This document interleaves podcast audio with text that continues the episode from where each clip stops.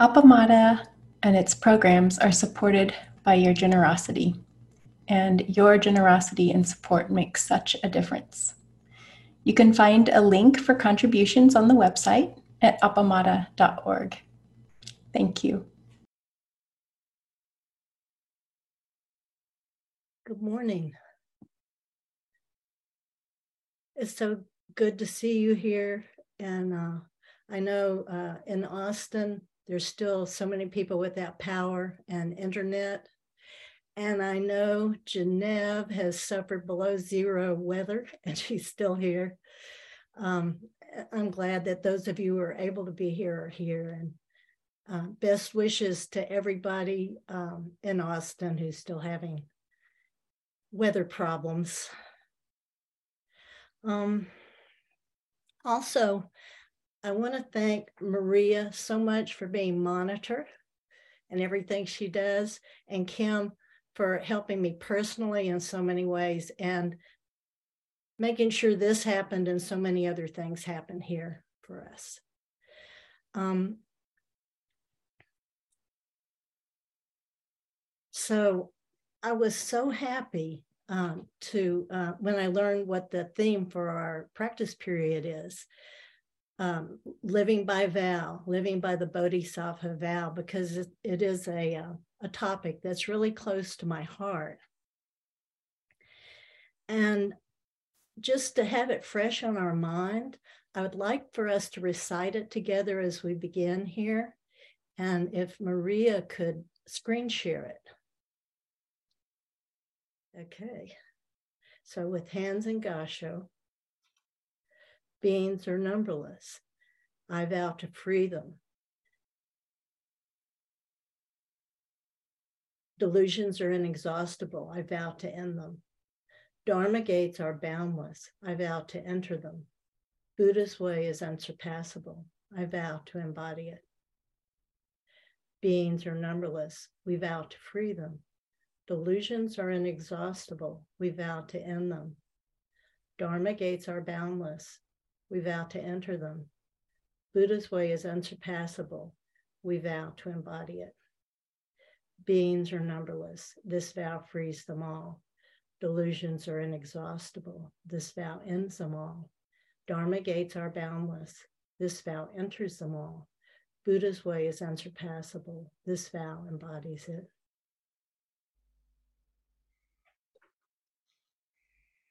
So Maria, when you get a, a, chance, you can just remove that from the screen so we can see each other. Thank you. So what attracted me to Buddhism was the Bodhisattva vow and the understanding that awakening is not simply for oneself, but simultaneously for everyone. The understanding that we are so connected to one another that the process of awakening is only possible within this very connection. This idea was not completely absent uh, in the yogic guru based path that I was on, but it was not emphasized. What was emphasized was enlightenment as a sort of blissful light show just for me, a blissful ending to the suffering of my life. And from this lofty position, perhaps I could guide others to their own personal light show. Awakening was primarily about me and only secondarily about others. And then after years of meditation, I gradually came to understand that light shows have nothing to do with awakening, nothing at all. I came to believe that awakening is an ongoing process, a journey we undertake together. And because that's the, and we do this together because that's the only way. A remembering of what we already know. And I love it that the only end game, the only final destination is carrying water, chopping wood. In other words, life as it is. Together, our understanding of life just keeps going deeper, each of us at our own pace as we help each other along the way. Awakening and living by vow are inseparable. This vow is to free all beings from suffering, which necessarily includes freeing ourselves as well. It is living by vow that takes us deeper and deeper into life as it is. So, bodhisattvas. Bodhisattvas are known for their compassion, but bodhisattvas are just ordinary, ordinary people like you and me. We are people who begin to notice that being caught in the self centered dream is only suffering. As we begin to drop the self centered dream, we begin to recognize how intimately connected we are to everyone and everything. With this recognition, compassion just naturally begins to flow. But dropping the self centered dream is such a process. I don't know about you, but I am perpetu- perpetually picking it up again. In fact, I mostly live in the self centered dream. But have you noticed the great joy experience when you're able to drop your self preoccupations. There, re- there is really nothing better than that. Suffering is relieved even though the challenges of our life may remain. Living by vow begins with the begins with the intention to drop the self-centered dream in service of relieving not only our own suffering, but also the suffering of all beings. Living by vow is a journey very difficult to do on your own. And I know because I tried to do it on my own before I came to Appamada. For one thing, we need each other to help keep us on track. But also because the essence of living by vow is our deep connection to one another and all of life.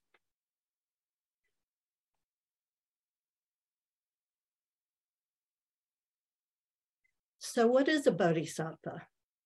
The term means enlightenment being or awakening being. It is an ordinary person, just like you or me, who seeks the end of suffering not only for themselves, but for all beings. It is a being who lives by the Bodhisattva vow. In his book, Living by Vow, Shohaku Okumura describes how, one, uh, how any one of us can become a bodhisattva. He says we become bodhisattvas when we arouse bodhicitta. Take bodhisattva vows and practice the six paramitas, the six perfections. So these are going to be the topics of my three Dharma talks on living by vow. And they will only scratch the surface of describing a bodhisattva way of life. But really, every Zen Buddhist Dharma talk you've ever heard or ever will hear is at its core about living by vow.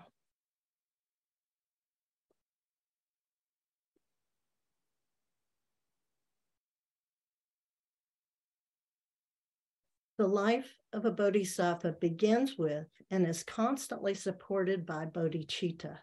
And that's what I'd like to talk about today. Bodhicitta, or bodhi mind, means awakening mind or the mind of enlightenment. The Princeton Dictionary of Buddhism describes it as awakening to one's Buddha nature. Bodhicitta or Bodhi mind also refers to way seeking mind. The way seeking aspect of bodhicitta is described by Shohaku Okumura in his book, Living by Vow.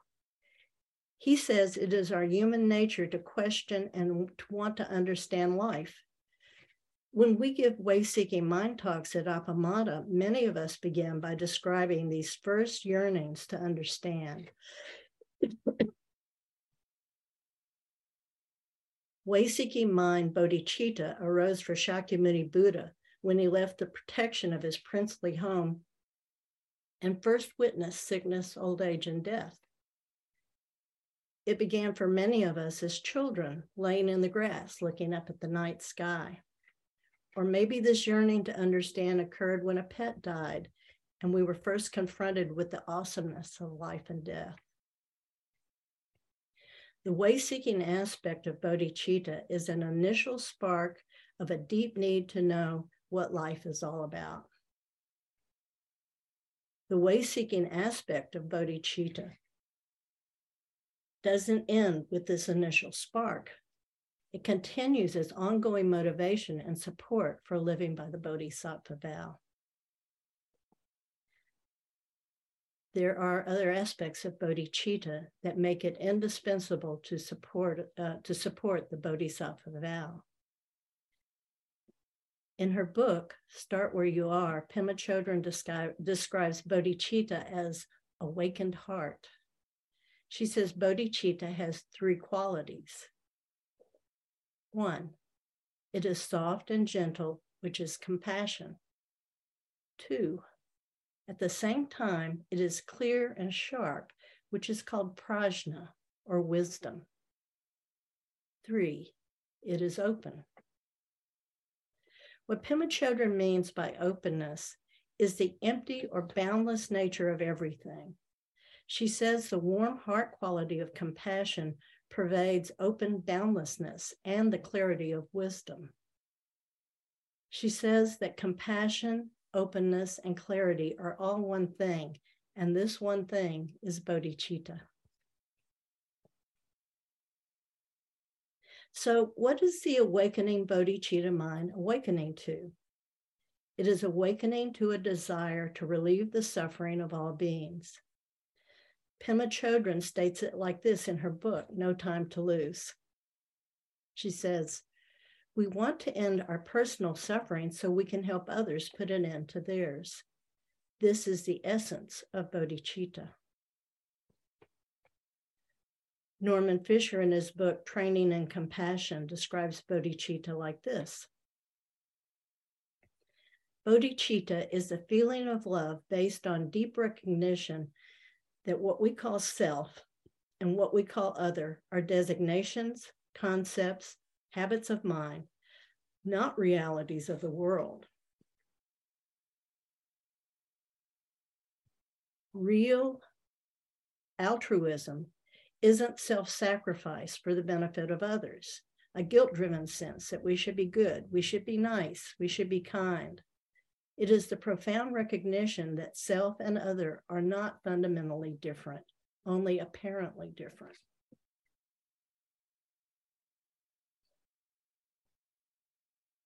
So, such noble aspiration seems hopelessly unattainable sometimes. We're really being honest with ourselves but we don't really need to be concerned about that. Bodhicitta, awakening mind, rises and expands as we practice, as we sit zazen, as we practice the Dharma in our daily lives. The, se- the self centered dream begins to drop away and is very naturally replaced by bodhicitta. Pema Chodron says, even when we feel trapped in repetitive habits, we can feel kindness and empathy for others. When even a flash of bodhicitta is born, in that instant, we become a child of the Buddhas. We have the support we need in Buddha, Dharma, and Sangha. No need to struggle, grasp, or worry. The arousing of bodhicitta is the most natural thing in the world. Just practice gently and wholeheartedly. Pema Chodron des- describes the awakening bodhicitta like this. She says, Gentleness in our practice and our life helps to awaken bodhicitta. It is like remembering something. This compassion, this clarity, this openness are like something we have forgotten Sitting here, being gentle with ourselves, we are rediscovering something. It's like a mother reuniting with her child. Having been lost to each other for a long, long time, they reunite. The way to reunite with bodhicitta is to lighten up in your practice. So that surprised me a little bit. Lighten up in your practice. She isn't saying practice isn't important. She is saying that practicing in a rigid, grasping way is not what arouses bodhicitta.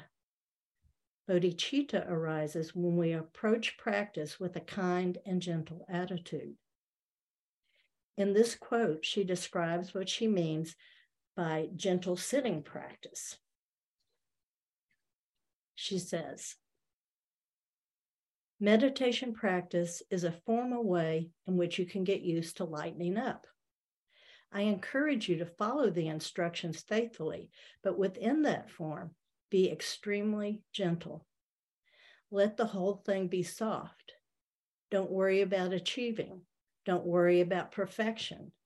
Just be there each moment as best you can. This light touch is the golden key to reuniting with our openness. in this environment of gentleness, that that uh, in this environment of gentleness, that that bodhicitta, that bodhicitta is nourished and grows. It, I'm sorry, it is in the, it is in this environment of gentleness that bodhicitta is nourished and grows. Norman Fischer describes bodhicitta as being two types of compassion absolute compassion and relative compassion. He describes absolute bodhicitta or absolute compassion as absolute love. Love is love that is bigger than any emotion, bigger than any object. So big, there is no lover and no beloved. Absolute bodhicitta is the empty, perfect, expansive, joyful, spacious nature of existence itself. Then he goes on to describe relative bodhicitta or relative compassion as actually requiring a bit of work. It is the help and support we offer to the beings of the world. Maybe we offer food and clothing or other material support. Maybe we offer emotional support by listening to a friend or just being present with someone in distress. Maybe we devote our time and energy to helping create a more fair and equitable life for all beings. Maybe we do what we can to care for our planet that supports all of life. There is so much we can offer to our fellow beings and so much suffering in the world. We can easily become discouraged. This is where absolute, absolute boundless compassion steps in to help the work done by roll, rolling up your sleeves and getting your hands dirty, relative compassion. It allows us to access some equanimity. We offer what we can without expectation. Absolute bodhicitta and relative bodhicitta function together and are indispensable to one another. Norman Fischer says,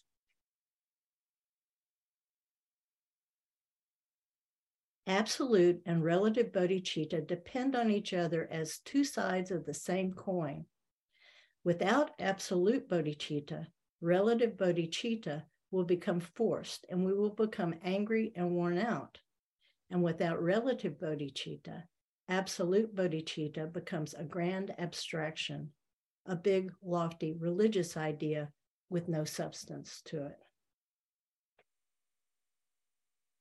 At Appamada, we express bodhicitta as part of every service when we recite the eko. We offer the merit of our practice for the welfare of all beings everywhere. May all be relieved of suffering, free from fear, longing, aversion, and ignorance. And may we together with all beings realize the awakened way. This is an expression of bodhicitta. This expression of bodhicitta acknowledges that we do not practice for ourselves alone. We practice together for the benefit of all beings. Living by vow arises from bodhicitta. It arises from this awakening mind, from this warmly compassionate wisdom mind, from this boundless mind. It is bodhicitta that supports living by the bodhisattva vow in every moment. It is bodhicitta that helps us return to vow when we forget. It is the awakening intention that begins to guide our life.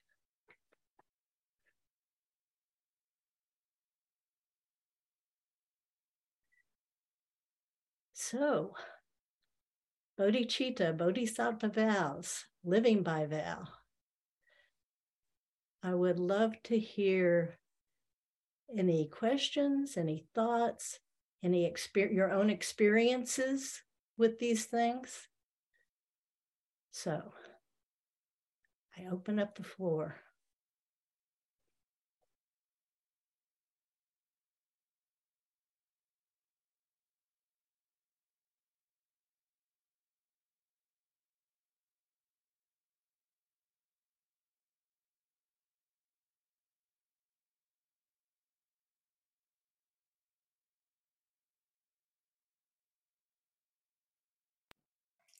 Rosemary. Hi, thank you. Ellen, where are you? Oh, there you are. hey, Ellen, thank you so much. Um, what um, so much of it spoke to me, but what I think will be I can focus on in my practice is the idea of approaching practice with with kindness, gentleness, um, a light touch, and the softness. Um, that that um, is uh, those those qualities are probably not the most natural to me uh, in general as a person, and um, so that's a wonderful uh, reminder. So thank you, thank you for the whole thing, and thanks for that. Thank you, Rosemary.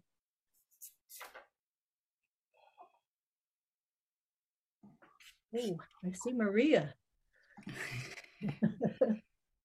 Yeah, I love that talk. It just made me kind of relax into my seat and into myself. And um, there, there was something about um, just letting go. I mean, I was just saying to Laurie a moment ago that I have a new bell and we're still getting to know each other and having an anxiety about, oh, it's not quite right and oh, that bell wasn't quite right. There's something about just allow it to be the expression of that moment and arrive wholeheartedly and just drop everything away and just be. So as I was listening to you, I began to sort of unravel some of the tensions that were created through some of my misspells. and just kind of just really just just being fully present just being here just turning up wholehearted and just letting go of all those things that we carry around with us and and and then and then there it is there's that settled peacefulness and so you kind of you kind of brought me back to myself and i really appreciate appreciated that so thank you thank you so much thank you maria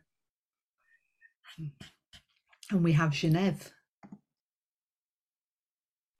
Hi. I'll try not to cough. so thank you for this, Ellen. And I um, am resonating with the same thing that Rosemary's talked about, which is how to be with oneself while sitting.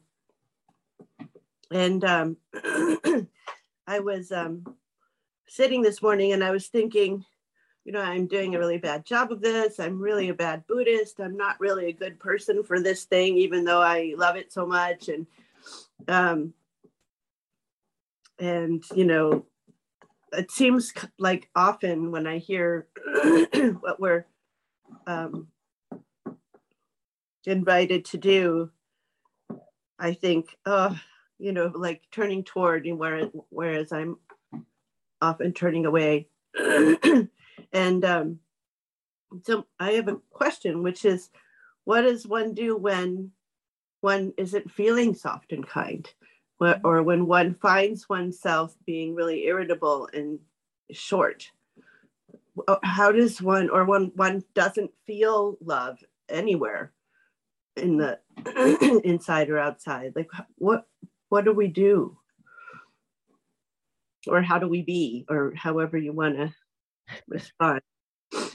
good question i would love to hear some other people's answer to this as well uh, but first of all you do what you pretty much just said notice it and one of the lojong slogans we did recently that what you said made me think about it uh, oh, how does that, what is exactly? It was the one we just did, y'all who take this course. Uh, the one about every day is a new day. So you just keep approaching it again and again. And I mean, nothing is finite. This isn't like the end, for one thing. So just sort of holding that in awareness. And um, there is Buddha, Dharma, and Sangha. So you're not alone which makes me think about uh, some other th- other things we study in Lojong. Tonglen, I think, is a great a great practice for exactly what you're talking about.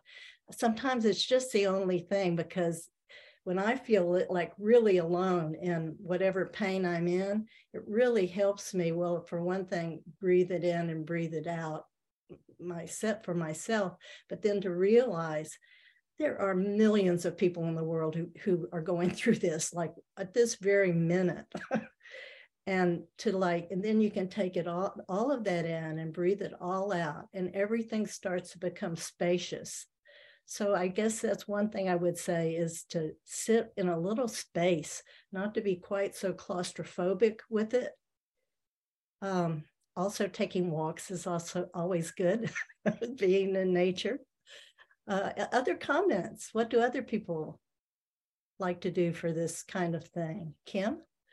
Kim? Yeah, I'm I'm pretty convinced that you can't simultaneously hold those feelings of well nobody loves me and feeling unloved. So just recognizing, just going there where you are with that feeling seems to help me a lot. And, you know, I've talked a lot about my grandson came into our garage and saw this big poster of a dragon and he said, I'm scared. And I was convinced at that moment he wasn't scared, but he was recognizing how he was feeling. He was talking about that. You know, some part of me is, you know, is scared, but I'm not really scared. I just see that I'm scared, if that makes any sense. But it's a recognition that we keep talking about that can take the place of the actual being caught up with the feeling. That, that seems to help, not to try to throw it away. You know, I keep eh, from your talk and, and I keep wondering so, how do you hold something gently? Mm. you know, that, that's like a koan, isn't it? How do you, because the harder you try, certainly that's not going to work. And not trying, that doesn't work. So what do you do? Well, I guess you find the middle way. and uh, and uh, what I've been really noticing lately, at least in sitting on the cushion, uh, is simply physically relaxing. I mean, that makes such a big, such a big difference. Um, I don't know. Did that respond to what you your question, Kim? Nelda?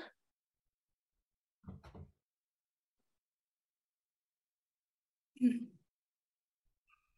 morning. Um, I know I've mentioned this several times before, and, and it's so significant to me, I'll probably continue to mention it. In one of the books that I've read recently that we were working with in depth in practice, I came across a koan that has been um, epiphanal for me. And the koan is free a ghost. And I have more than I like of those moments where, as much as I love the world, I don't love my life or I don't love me, or, you know, you can just make up a thousand stories and I have them all. And after I came across that koan, when I bump up against those stories or those moments, that koan comes up every time free a ghost and so I sit and ask myself in those really dark moments, especially, what ghost is here? What is this ghost? Who is this ghost? Where did it come from? How long has it been making its home with me?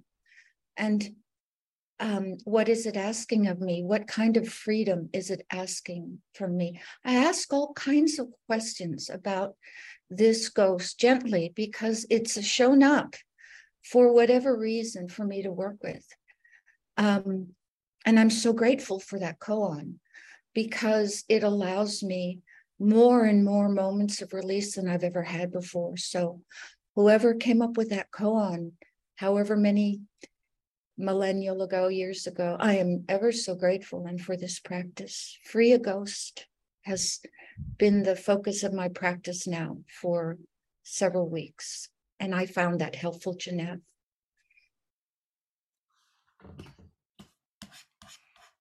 Laurie.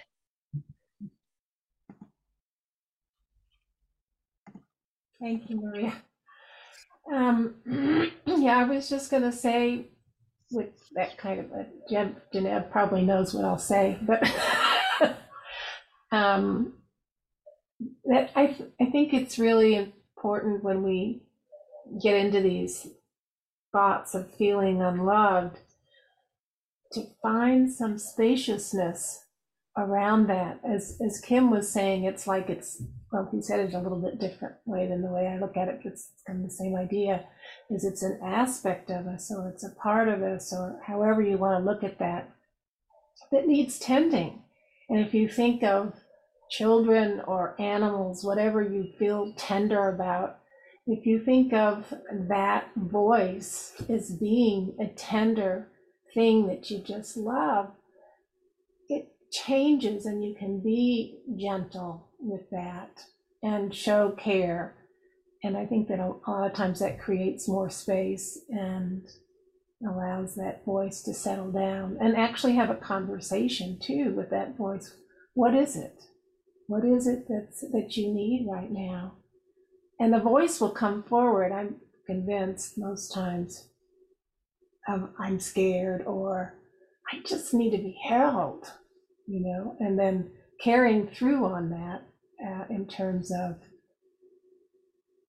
recognizing the voice or the part and actually feeling like you take care of it and, you know, say that you love it or hold it or whatever it needs. And, and oftentimes needing it in that way because probably that that part is something that hasn't been met in that way that doesn't know that it's loved and so it just needs the care that it's asking for from ideally from you sometimes it takes a little bit of practice with someone else helping you know the words to say that or how, how you approach that, but eventually you can do it yourself.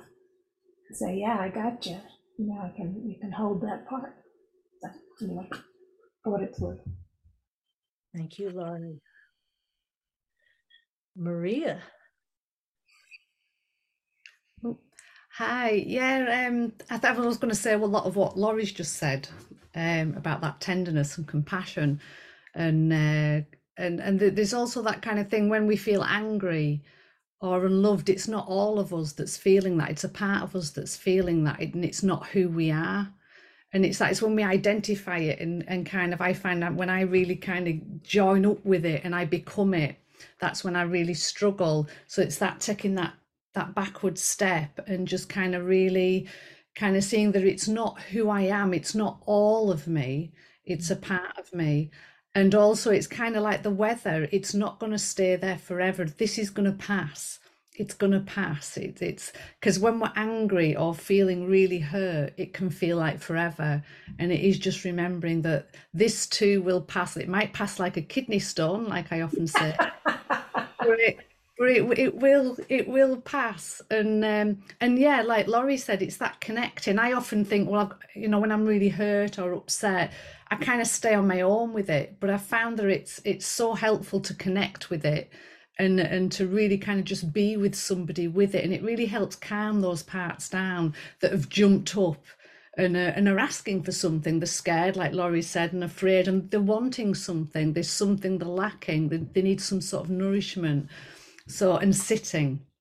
Sitting always helps just to be with it. But sometimes when we're too upset or too angry, it's really hard to sit. We have to go for a walk or connect or do something else, you know, that's uh, that's not just being, you know, sitting down because that sometimes can make it worse, you know. And uh, we really need that connection or that movement, you know, some movement with it. But yeah, but sending lots of love to to all those parts, you know, and uh, yeah, That's that's my bit. and uh, we have Anne next.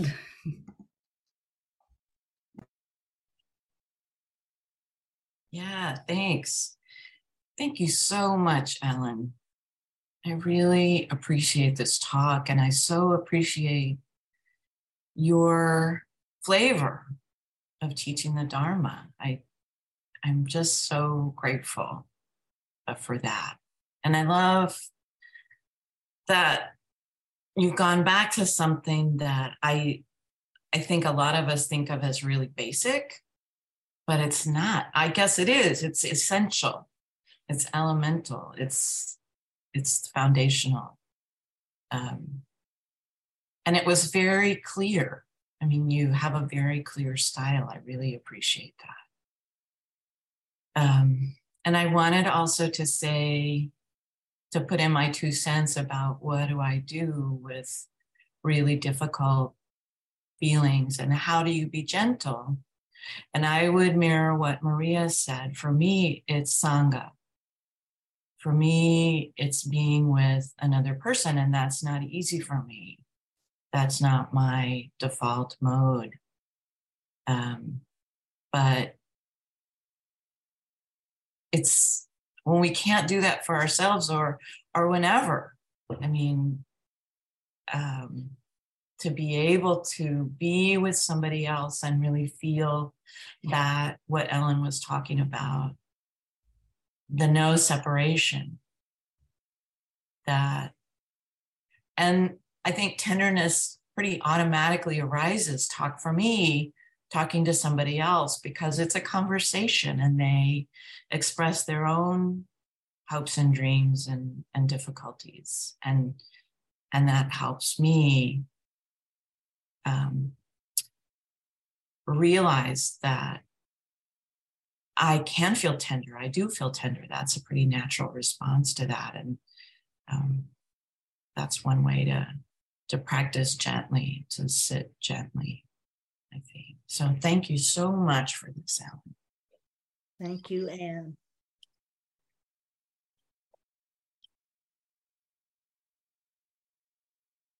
Anybody else?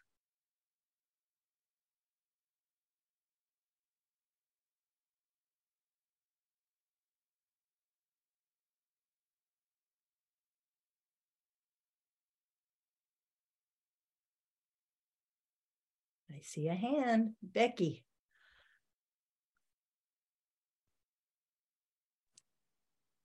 I just wanted to say I came to Appamada and have stayed with Appamada because of the Bodhisattva vow, because of the idea that we're living it, not just believing in something or, you know, that it's not it's not something that's a head thing at all. It really is what what we are living and knowing that other people are living from the same challenges that it is to live in this world with those vows, uh, that it really is very supportive. And I think that we give each other um, encouragement when we see each other's courage.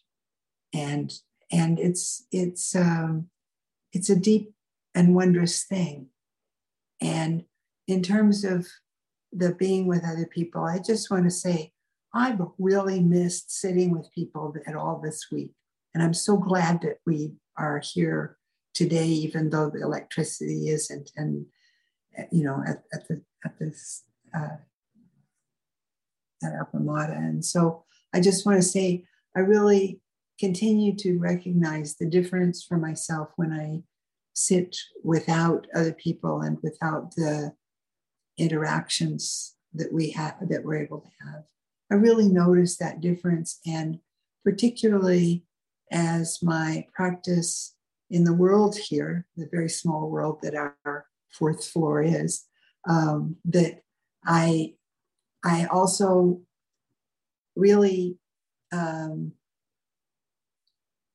have experienced how the work that I'm doing can drain me if I don't recharge. And being with all of you is part of that because I think, as you said, being together helps us remember who we are. So that's all. Thank you, thank you. And thank you so much for this talk. Welcome. Thank you for your contribution. It reminds me of, of what Flint said, was talking about the other week. Who am I without you? When you were talking about Sangha. And uh, I think it was Maria just put in chat a reminder that we will be uh, we will be online. There's still no power at Appamada Zendo, but we will be online practicing together tomorrow.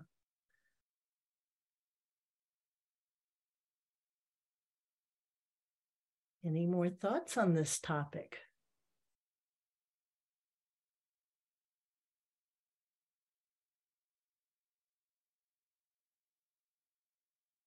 Going, going, gone. No, there's Nelda.